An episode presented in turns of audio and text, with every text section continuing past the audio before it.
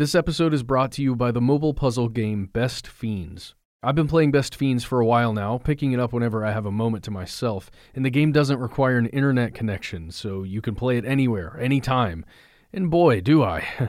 I'm on level 458 right now, my characters are all level 18, the puzzles are getting more and more challenging, and I'm loving it. You're gonna love it too. Engage your brain with fun puzzles and collect tons of cute characters. Trust me, with over 100 million downloads, this 5 star rated mobile puzzle game is a must play. Download Best Fiends free on the Apple App Store or Google Play. That's friends without the R. Best Fiends. It's Women's History Month, and there's no better way to celebrate than by hearing from amazing women who are making history and changing the world for the better. Learn from leaders like Tory Burch, Madeleine Albright, Arianna Huffington, Katie Couric, Valerie Jarrett, and more. Listen to Seneca Women Conversations on Power and Purpose on the iHeartRadio app or wherever you get your podcasts. And it, it, that time, man, was just so. Just to think back, like every that that was everybody was scared. It was always be careful. You know, everywhere y'all go, go in groups. You know what I'm saying? It was like everybody was scared, and definitely the people from where we grew up, like I, like what round from where we from, everybody over there was scared because that's where they was getting the kids from.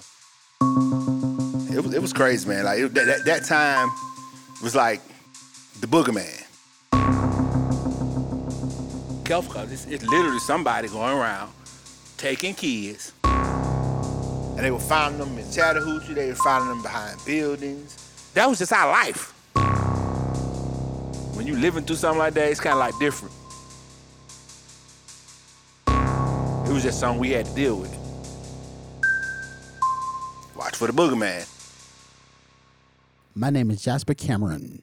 We are in the ATL, Atlanta, Georgia, and I'm from Atlanta, Georgia, born and bred. And I'm Eric Cameron, and I'm from Atlanta, Georgia, also. West Side, to be exact. Yep, he the big brother. That's the little brother. The area we from is where all the kids, most of the kids were getting missing from. So the area we from, the west side of Atlanta, like, so it was almost like you got to be real, real careful. Like, can't stay out. You always be with somebody. I was real, real little, so most times I was with him anyway, my big brother. But man, that was that was a real trying time because we couldn't hang out. Like, I mean, it's a lot different now, man. Times are different. Like back then, everything was about going outside. Everything was about going outside. Like, the ha- I mean, now everything's about being inside playing on computers and games or whatever, but it was just a different time. They snatching kids. Somebody, somebody getting kids. So you stand a better chance of not getting snatched if it's more than one. Like if you with somebody, it was just like unthinkable. Like who could who who could do this?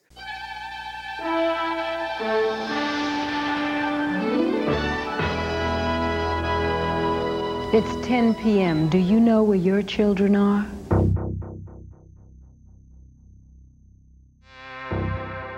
10 p.m. Do you know where your children are? You know, I still remember that. Like, literally remember that.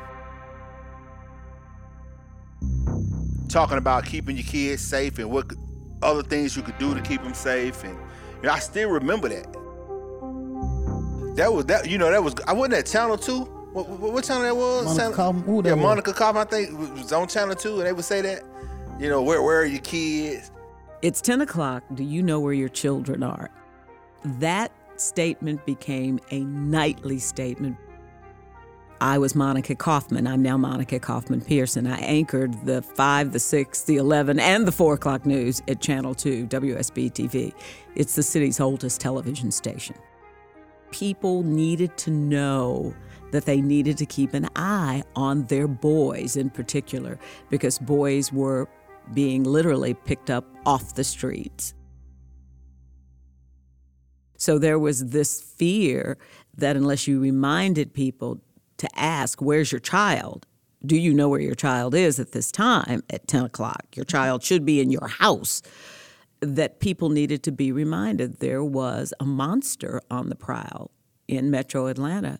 It was scary. It was very scary. 10, 9, eight, seven, six, five, four, three, two, one, and a happy 1979!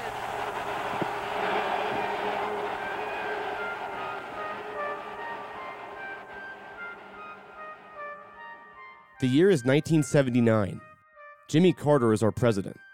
The Vietnam War ended just four years ago, and it's been barely over a decade since the Civil Rights Movement. My name is Payne Lindsey. I'm a documentary filmmaker. I was born in 1987, and I'm from a small town called Kennesaw, northwest of Atlanta. In 2016, I made a podcast called Up and Vanished, where I spent nearly two years investigating an unsolved disappearance of a high school teacher and beauty queen from South Georgia named Tara Grinstead. Tara vanished from her home in 2005, and the case remained ice cold for more than a decade.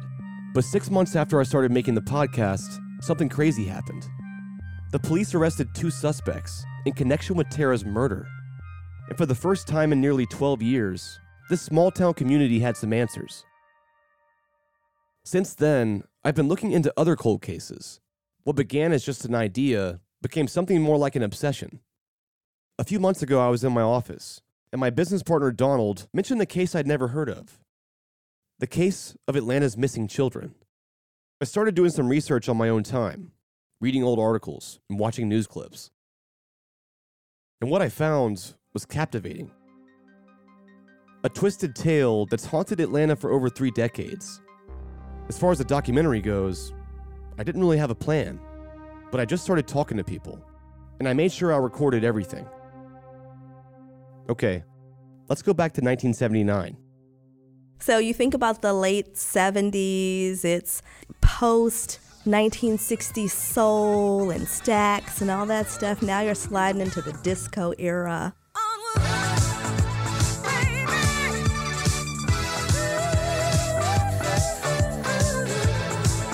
This is an era where cable is a new idea. Ted Turner hasn't even really done his thing with CNN. That's what we're talking about. There was no 24 hour news network or news cycle um, at the beginning of this. This is nearly 40 years ago now. So, needless to say, in many ways, things are very different. The first thing I did was try to soak in as much as possible about this time period. This is Calinda Lee. I'm the Vice President for Historical Interpretation and Community Partnerships at the Atlanta History Center. So, certainly, what you're looking at by the late 70s, early 80s is that first generation of African Americans who had actually benefited from school desegregation, for example, at both um, a secondary and collegiate level by then, right? So, people who were in segregated, maybe primary schools, and still had those memories, but were professionals by the early 80s. African Americans are prospering to some degree, still definitely hard hit by the recession, but compared to the ways in which they had been disadvantaged before, prospering to some degree, largely as a as a byproduct of affirmative action. Calinda described a time of fear and helplessness. All around her, kids were gradually going missing, one by one. To kids her age, there was this idea there was a real life boogeyman out there, in a sense that no one was really trying to protect them. I was a child in Atlanta during that time. I was a nine year old living in Atlanta in the fourth ward, which was one of the areas from which children were taken. And I remember as a child the whispers and chatter among children. If you can imagine, this real life boogeyman is actually out there. This is really happening. There was a child who went to summer camp with me who was one of the children who was abducted. And there wasn't a sense that that anything very serious was happening to protect us. There wasn't a sense that anything about our daily lives was really changing much except that we were very afraid and our parents were very angry. Every single one of them was not only black, they were also poor. Um, the neighborhoods from which they were taken were the most vulnerable, um, most impoverished. Uh, within the city. Many of them came from public housing projects. Um, and so all of that definitely conspired to make folks feel like this is something that is happening to the least of us and nobody cares. Atlanta um, is ashamed of this, I think, continues to be ashamed of this. It is not something that people really candidly talk about in the open very much. I think that it's interesting that there's a way in which I think Atlanta remains ashamed of the the racial bifurcation that this really shows up. When you talk to people about their memories of this time, there's a really distinct gap. I do a lot of oral history. There's a really distinct gap um, between white Atlantans and black Atlantans. I think that it's about a sense, a profound sense of separate realities and, and separate societies. It's startling to me as a person who, again, as a child, lived here to talk to people who are my contemporaries, um, who were living in other neighborhoods, um, living in majority neighborhoods, who didn't have a sense of that urgency at all, who didn't have a sense of that vulnerability at all, who didn't even know that it was happening at all. I think it's impossible to disentangle the race and class issues I think if the world was designed with all blacks, we might be prejudiced to the one that's too short, the one that might be too tall, the one that's bald. And I think the same difference if it was all whites, it'd be the same thing. Uh, I don't. I think it's just a human illness that we have, and and we, as a people, never learned to solve it. I, it's crazy. Even in Vietnam, it was the same thing. This is Russell Baltazar. He's 69 years old, currently living in Baton Rouge, Louisiana. As a young adult in the late 70s, Russell remembers this time period all too well. When I left for the Marine Corps, I was 17 years old. They had to fly us out secretly in the middle of the morning and fly us back in the middle of the night. Yeah, that's how we used to leave here at night so most of the protesters wouldn't see us leaving. we were so close together as a team and what we were for. We were bled red.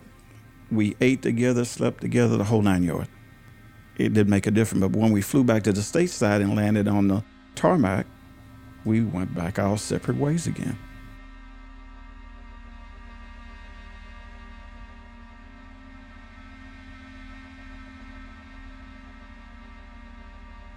I was active duty in the Marine Corps at the time, stationed at Camp Lejeune, North Carolina. My father was living in Atlanta. Patrick, Diane, and Jacqueline are my three youngest brothers and sisters. They got invited there during the summer to Atlanta. They decided to enroll in school there. Even all the way in North Carolina, Russell remembers seeing and hearing the news stories about Atlanta's missing children. With his younger siblings having just moved to Atlanta, Russell felt concerned for their safety. So one day he called his father. I asked him, Do you think that it's wise that those kids should be there? Or maybe they need to be back in Louisiana. And uh, so he said, uh, Well, everything is going to be okay. And, you know, they we're going to go ahead and put them in school and and they're going to be safe. I says, Well, I don't have a good feeling about it, but you go ahead and handle it. A few months later, his father called him out of the blue one day. He called me and he asked me, Have you seen Patrick? What do you mean, have I seen Patrick? He's in Atlanta and I'm in Camp Lejeune, North Carolina, and he's 11 years old I think he was just reaching for straws because now all of a sudden he's worried.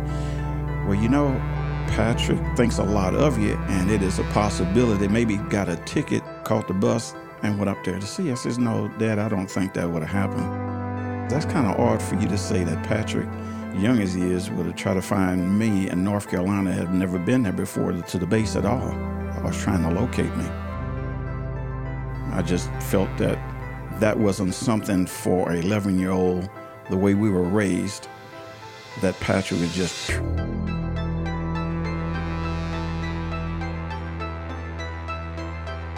I said, I got a bad feeling you're not going to find Patrick alive. And, and I made him angry when I said that. I had that feeling that you're not going to find him.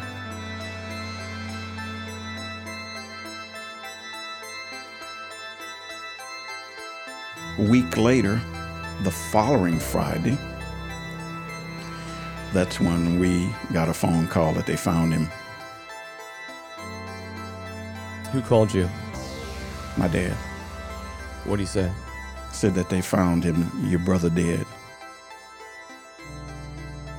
He was stabbed several times. They claimed that he got beat with a, a round object and strangled.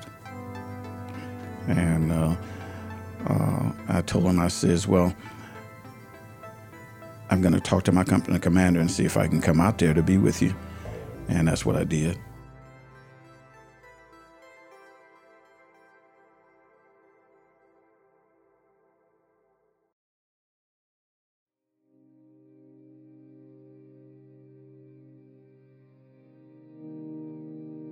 St. Anthony's Church was crowded with Patrick Baltazar's family, his friends, and classmates.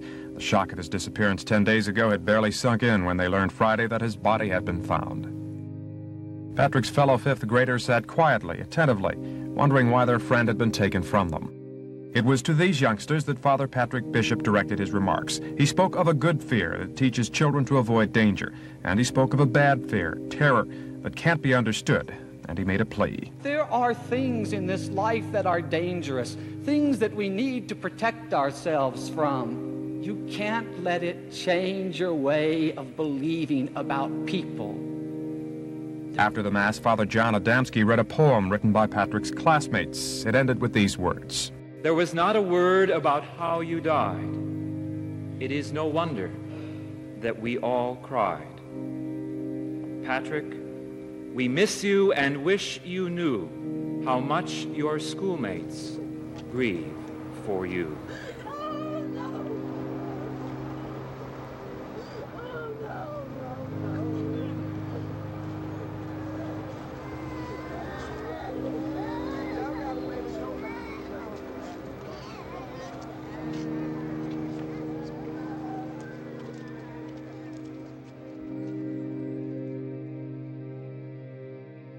My mom's and dad is from the little town of Breaux Bridge in Cecilia, Louisiana. And this one particular grave site has my grandmother, my aunts, and brothers, and the majority of the family, my mother. In the past, all of us uh, has always made a, a point whenever one of us passed, made sure we went back to that same graveyard. When I drove back to Atlanta to pick up his body, I stayed there till the wake was over, what they call as a memorial, basically. And once they closed the coffin, I talked to arrangement with the funeral director. And they flew the body here. I drove here and waited till his body showed up. I made arrangement with one of the funeral directors here in the little town of Breaux Bridge. We did uh, the funeral services there and buried him there. I want to tell you a little something about that. Okay. During that era now, we're still talking about the, the segregation integration going on and everybody trying to get us to merge together as black and white. Well, there in that town, being in the South, there were two churches. These two churches, one of the churches is white, the other church is black. Same denomination of church. In between the two churches is a cemetery. White buried to the front and Black buried to the back. The cemetery has always been set up like that. When the hearse showed up, it showed up in the front door of the white church. I'm standing at that particular church. To me, church is church and no problem. They met us outside of that church and told us that they couldn't do it. They couldn't do his services in that church. And I went over and talked to the minister about it. You will have his funeral in that church. And this guy that was driving the hearse got so angry because it was he was a white driver. I think the rule was that you do not take blacks in that church. And they were and he was trying to hold fast to that. Didn't want to bring him over to the white church to get buried, to do his service. And he was upset because I was demanding for it to happen that way and he mashed on the gas and was kicking rocks, spinning in the parking lot. The Patrick body in the in the in the back of the hearse. I was trying. I wasn't trying to make any problems for anybody. You told me no. Why not? Well, you couldn't tell me why. You're gonna do a service here. I'm out here raising hell for Patrick to get him put, to be buried. They did his his service in the church. He was one of the first black kids that ever went had a funeral in that church.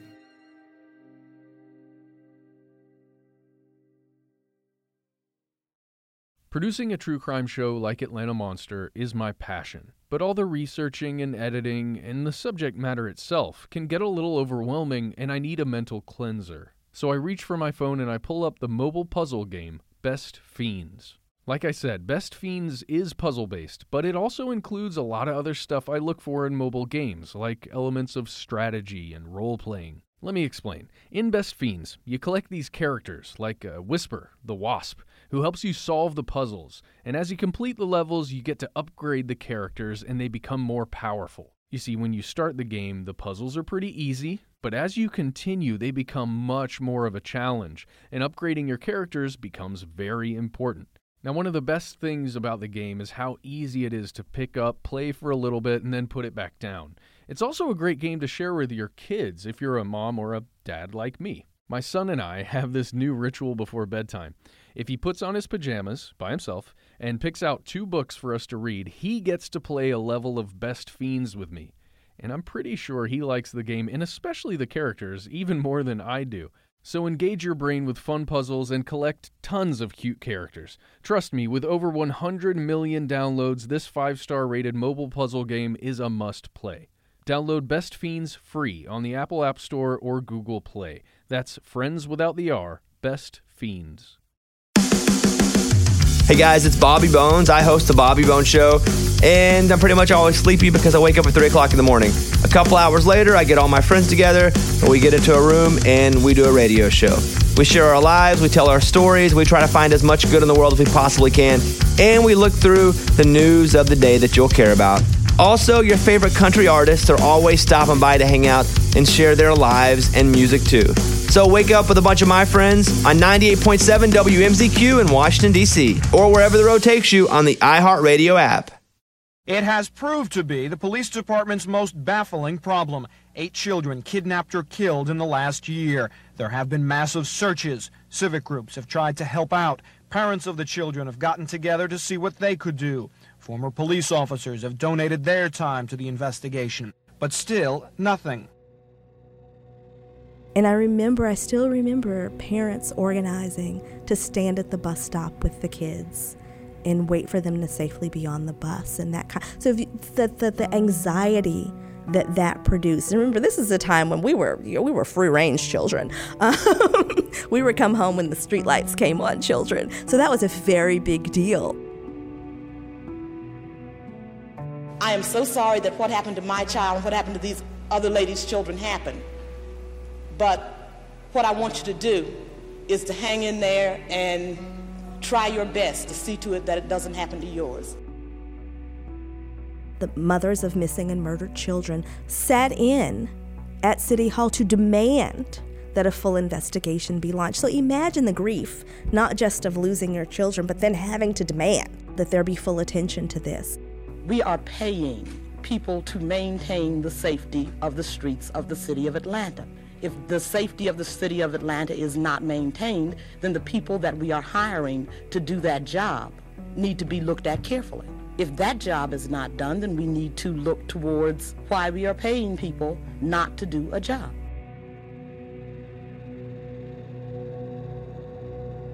Part of this crowd agreed that some of the criticism of the police was accurate. Tello explained there was no attempt to show the city as insensitive, just to show how long it took Atlanta and the city administration to become outraged. That fracture, I don't think, was ever fully healed uh, within the Atlanta community. There was a sense that maybe, you know, some folks felt safe or felt safe enough based on a degree of economic privilege. And again, that these folks who were most marginalized already anyway just were kind of left to fend for themselves. If you look at these profiles of the children who were victimized, many of them were in foster care situations. Many of them had, you know, very difficult and unstable home lives, be it because of a parental failing or not, because of poverty. You know, some of them went missing doing things like, you know, being 10 years old and out bagging groceries to try to get a little bit of change to help their family. So you really get this really palpable, in my mind, still very painful portrait of these kids who are incredibly vulnerable, who are then taken up in this way and go missing and then found in these gruesome circumstances, if at all.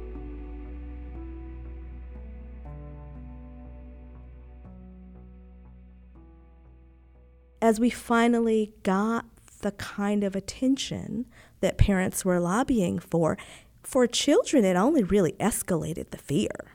Um, there wasn't a real sense of reassurance because nobody was being captured. And the ways that policies were instated to deal with this, like the fact that, you know, one of the first official actions that was taken was to institute a curfew, which would, in many ways and for many people, suggest that the people who are in the communities that are most victimized by this have somehow engaged in some wrongdoing. Right? So you have to get home early or you're going to get picked up and taken to a detention center.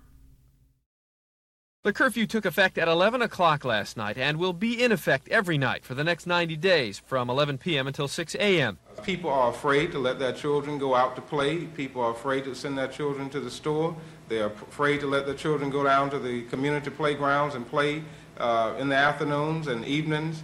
Uh, so I think now we will get the support because there are a number of parents uh, that need to uh, take more time out with their children and keep up with their children. So um, if parents won't do it, we, some of us have to try to uh, enforce some type of curfew so the children will be off the streets by 11 p.m.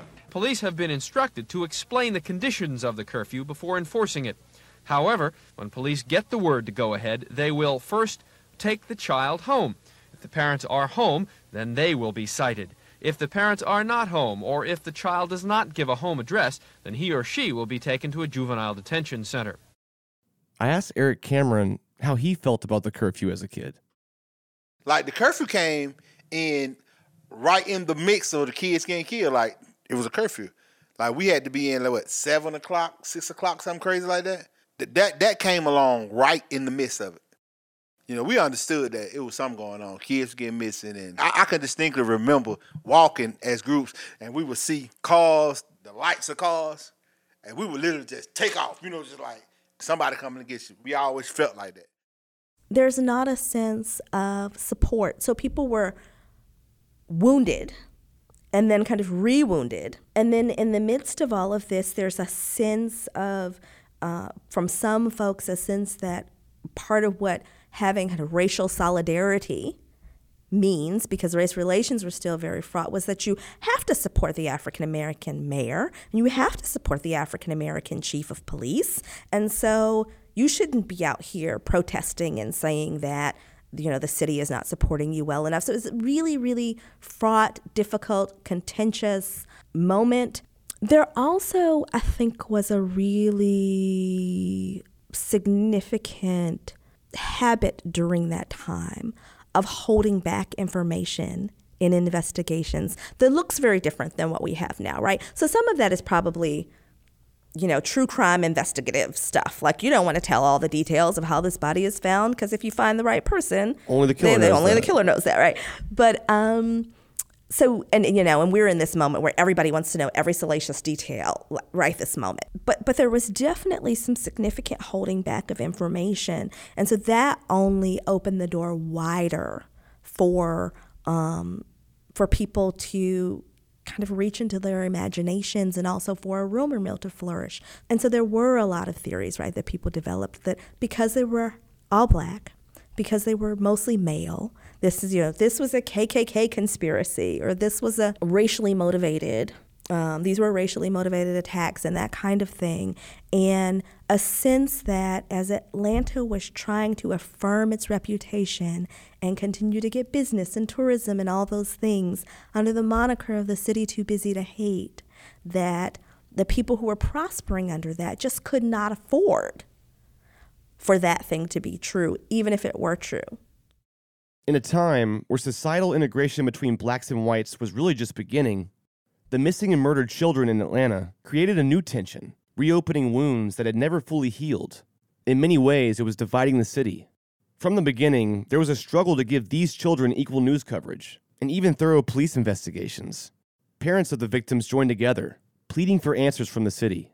The number of missing children was growing, and eventually, the story gained national news coverage, and the Atlanta Police Department found themselves on the hunt for a killer. 57% of the blacks responding to the survey said they think the killings are part of a larger conspiracy against blacks. The same percentage of whites feel the killings are criminal acts with no connection to racial issues. The survey posed the question, do police treat blacks as fairly as they treat whites? The majority of the blacks said no. Most of the white respondents said the treatment from police is equal. And there were all kind of rumors going on back there. I can remember uh, some people in the black community thought it was the Ku Klux Klan that was grabbing these black boys. Um, other people thought, you know, it's some kind of weird sexual deviant who's grabbing these boys. And there was all this conjecture, but no one ever really knew who it was. What was the pattern? I can remember the mothers pleading for help. I can remember the white community coming together and putting up money to find the person who was doing this. We were almost paralyzed. I hate to put it that way, but the freedom of Friday night football wasn't there anymore. Going to basketball games for kids wasn't there anymore unless you had an adult with you all the time. You know, kids today have their freedoms. They go here, they do anything they want to do. But during that time period, it was a matter of knowing where your child was and keeping that child as close to you as possible, particularly if it was a black male child. They were young black males, and they were poor young black males. It was almost as if it was like a Jack the Ripper character picking the least served in the community and taking advantage of them by taking away their children. Very vulnerable kids who would, at the drop of the hat, because they are poor, you offer them something and they trust. That trust was betrayed by someone who really wanted to kill them.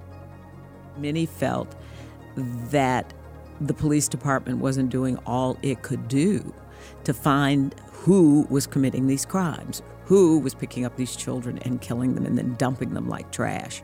You know, at first it was one child, then it was two, and then you kind of went, okay, we actually have a serial killer out there now. And that's when the community really did come together and gel as a force to try to protect the children, to push the police department to do even more and trying to find who did this. What frustrates police here most is they are convinced someone out in the community has enough information to help them crack these cases. The problem is, so far at least, whoever does know isn't talking. It's our belief that there's some kids out here that have the answers. There's a few kids who may know a little bit, but they don't know who to tell, or possibly no one will listen to them. No one, they think it's just child's nonsense. There may be a kid out here that has a complete description of everything we want to know.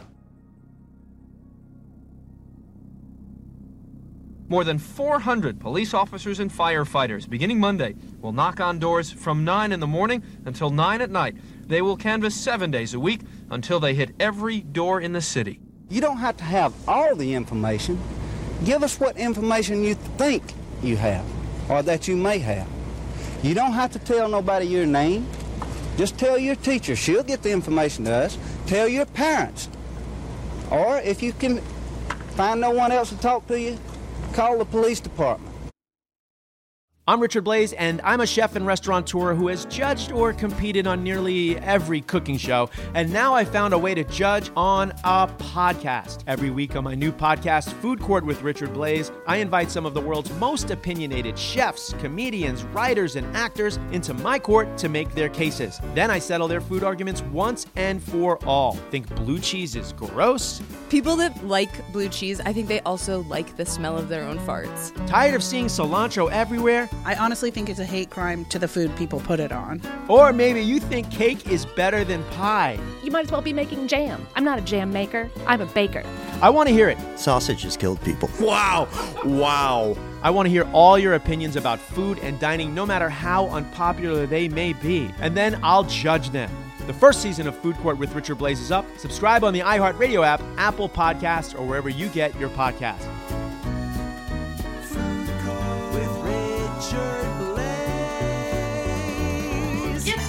20 eggs right out of my face.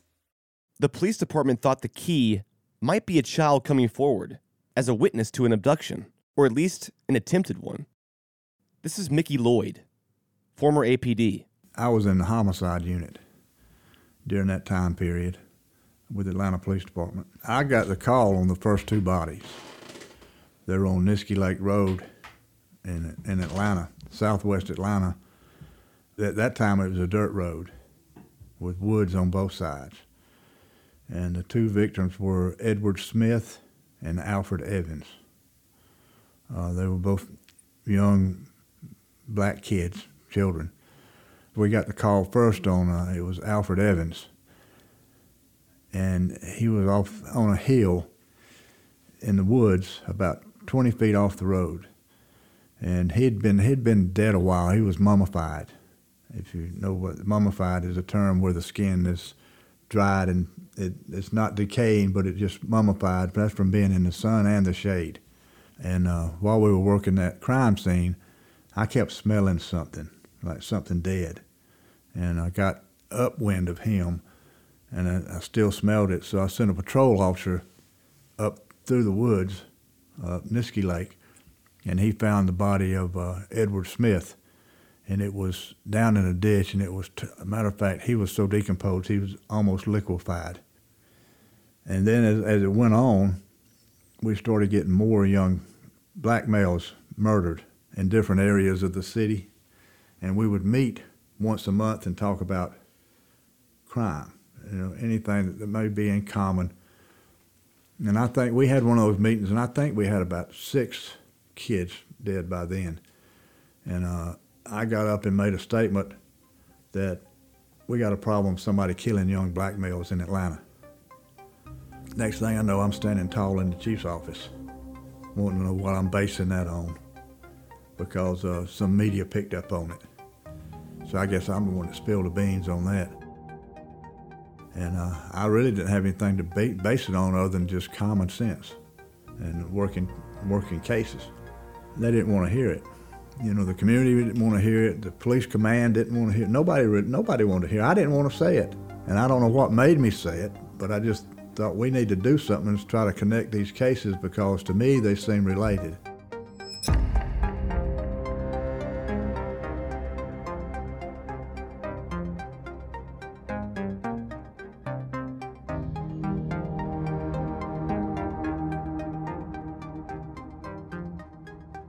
First two victims were Edward Smith and Alfred Evans. Both went missing in July 1979. In September that year, 14 year old Milton Harvey went missing, followed by 9 year old Yusuf Bell in October. By the end of 1980, 17 children had gone missing in Atlanta. And by May 1981, the number was 30. Edward Hope Smith, Alfred Evans, Milton Harvey, Yusuf Bell, Jeffrey Mathis, Angel Lanier, Eric Middlebrooks, Christopher Richardson, LaTonya Wilson, Aaron Wyche, Anthony Carter, Earl Terrell, Clifford Jones, Darron Glass, Charles Stevens, Aaron Jackson, Patrick Rogers, Lubie Geter, Terry Pugh, Patrick Baltazar, Curtis Walker, Joseph Bell, Timothy Hill, Eddie Duncan, Larry Rogers, Michael McIntosh, Jimmy Ray Payne, John Porter, William Barrett, and Nathaniel Cater. Just to be clear, these are not the only African American kids that went missing or were murdered between the summers of 79 and 81. These are only the names that made the list.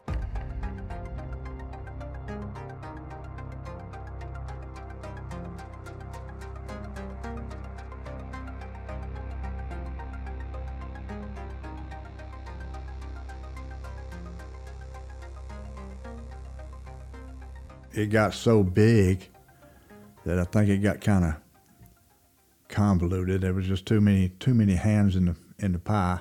Then the FBI got involved in it. They were they were leading, but we were doing what we were told.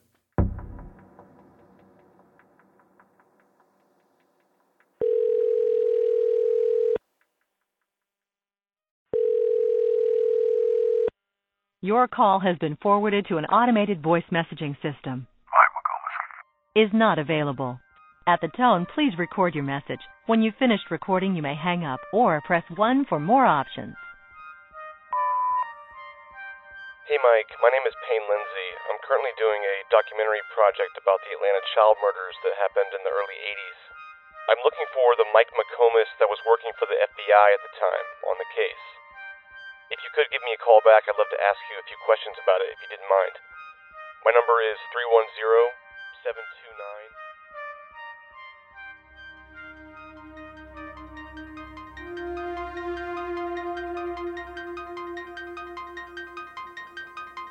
telling you this two year story would be a, a, little not it wouldn't be um, in a chronological order i don't think because there was so much went on. I got different bullet points I want to hit with you. okay. I guess for starters, how big was this case compared to others in the FBI? we had at least one volume for every victim and that's a lot a volume's yay big there's so many files involved. This is a, see in the bureau they have what they call major cases, and this was uh, this was major case major case number seven. And it was codenamed ATKID, A T K I D. A T is abbreviation of Bureau for Atlanta, and KID was the kids were missing. ATKID. Yeah. Now every case doesn't get a name. No, just the major case. You've got a hundred different investigators. You've got GBI. You've got the FBI. You've got uh, Atlanta City. You've got uh, the county. You've got DeKalb County, DeKalb City, and then you know there was no moss growing under our feet. I can tell you that we were we were humping it. We were staying really busy. And it was taking its toll on a lot of people too. You just, you know, you just can only pick up so many dead children off the street before it starts affecting you a little bit. You know, these kids came from different walks of life. You know, socioeconomically, I think they were on the lower scale. Um, uh, doesn't make them bad kids. You know, they were they were good kids. They were just street kids. They were night kids, um, less than sufficiently supervised. Uh, would be my opinion. The FBI got involved in this investigation. What they did was is they assigned two agents to every child that was uh, that was on the, the list. What would you say is your first lead that ever amounted to anything? There was one kid that came in to the office one day, and he goes, "Hey, I was approached by uh, a black guy. I got in a car with him, and something went sideways with it. I'm not real sure what happened. There was some type of scuffle. He said that the driver tried to push him down in the floorboard. And he had a partial tag, and he gave us a composite sketch. In Atlanta, another body was discovered today, the 23rd. At Police Task Force headquarters, there are 27 faces on the wall, 26 murdered, one missing. We do not know the person or persons that are responsible, therefore, we do not have the motive. From Tenderfoot TV and How Stuff Works in Atlanta. Like 11 other recent victims in Atlanta, Rogers apparently was asphyxiated. Atlanta is unlikely to catch the killer unless he keeps on killing. This is Atlanta Monster.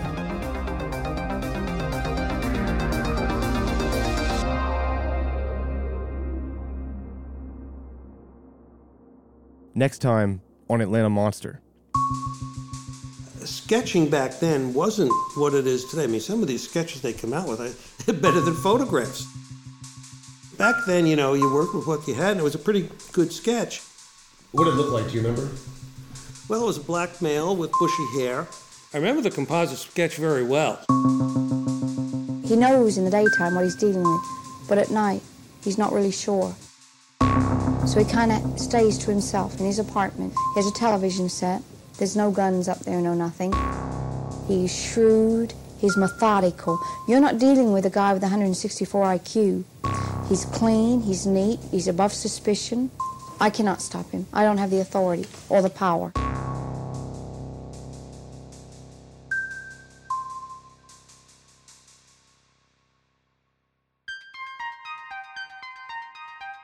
Atlanta Monster is an investigative podcast told week by week, with new episodes every Friday, a joint production between How Stuff Works and Tenderfoot TV.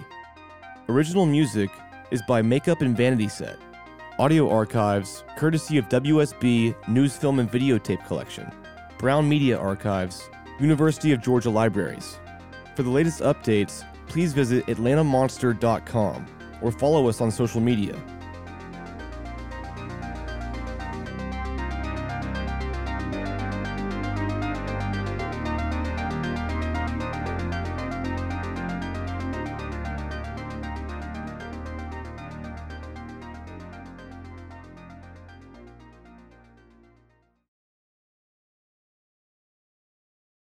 Describe Atlanta to me in growing up here. Man, you know what? Atlanta is a very special, special place, and you don't even realize how special it is until you get outside of here. It's really a place of peace and love to be 100 which means you know martin luther king from here so it's it's like a got a it got a spiritual thing with it you know what i'm saying it's a blessed place i believe no matter how street you are you got a spiritual side here The entire first season of This Time Tomorrow is available now to binge from start to finish. In this new iHeart series presented by T-Mobile for Business, join me, Oz Woloshyn, and Kara Price as we explore the exciting possibilities of the next generation of connectivity. From smart cities to future farms, you'll find out just how much could change with future 5G networks. Listen to This Time Tomorrow on the iHeartRadio app, Apple Podcasts, or wherever you get your podcasts. I'm Richard Blais, and I'm a chef and restaurateur who has judged or competed on nearly every cooking show. And now I've found a way to judge on a podcast. On my new podcast, Food Court with Richard Blais, amazing guests bring their food arguments to my court, and I settle them once and for all. You think ranch is better than blue cheese? Prove it. You hate pineapple on pizza? Convince me. The first season of Food Court with Richard Blais is up, and you can subscribe on the iHeartRadio app, Apple Podcasts, or wherever you get your podcasts.